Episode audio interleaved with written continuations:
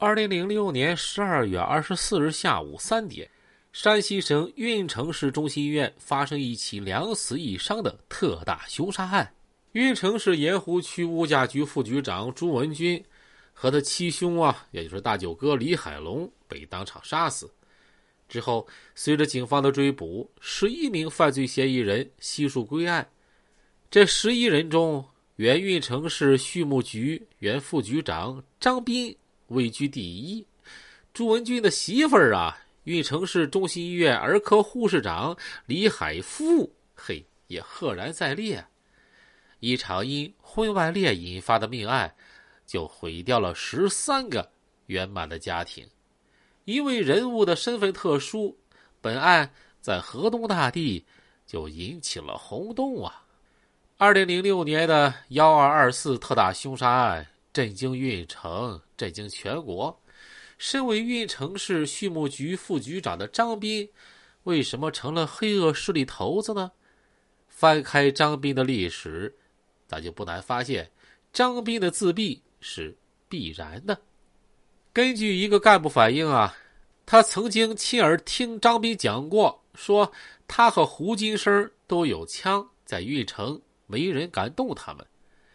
张斌身为国家公职领导干部，不思本职工作，却当起了运城市聚宝房地产开发公司祥和家园小区的股东，组织网罗社会两劳释放人员做黑保安，独霸一方，在社会上造成了极其恶劣的影响，是民愤极大。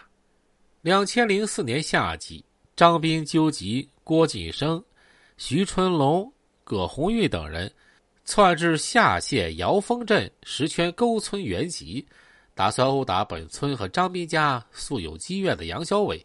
结果误把开着杨小伟车的杨介康等人殴打一顿，导致杨介康眼球角膜外伤，左额骨、鼻骨、下颌骨骨折。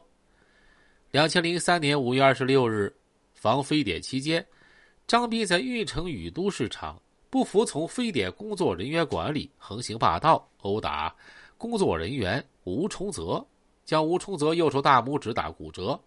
对方报警之后，宇都派出所传唤张斌进行调查。张斌非但不收敛嚣张气焰，反而叫来同伙六七人，手持砍刀凶器，围堵派出所大门进行滋事。曾为祥和小区做过工的工人在讨要工资的时候，张斌和胡金生指挥王大刚啊，当时祥和小区的保安队长把工人打跑，至今不给工资。工人害怕他们，也不敢再找他们要。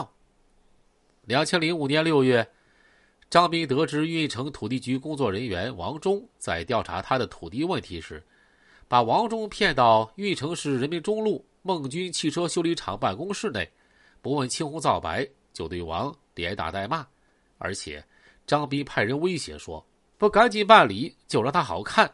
王忠害怕了，很快就调换了工作。张斌在东城办事处任职期间，利用独揽财政大权的机会谋取私利。他说，哼，党还能管了一支笔吗？这个党啊，是指这个当时任东城办事处这个书记的姚建业。无论上级哪个部门啊来检查工作，张斌稍有不顺心就开口大骂，致使无人敢到东城检查工作，就连年终总结材料也拒绝上报。张斌在任市畜牧局副局长不久，有一次喝醉酒了，进市政府大门被保安阻拦。张斌一气之下，借着酒劲儿用酒瓶打破了保安的脑袋，后来又叫来不少打手，还不肯罢休。张斌在东城办事处当主任的时候，曾长期霸占一个干部的妻子，并强行拆散对方家庭。对方丈夫敢怒不敢言。根据知情人讲啊，张斌连他的弟媳妇和小姨子也不放过。张斌曾以给办事处的干部盖家属院为名，以六万元一亩的价格征地二十亩。此后，又以势力不让建家属院为由，私自以每亩三十万元的价格卖了六百万，从中以此渔利近五百万元。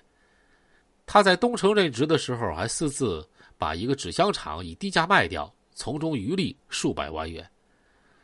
张斌在市畜牧局虽然是副局长，但是却能一手遮天。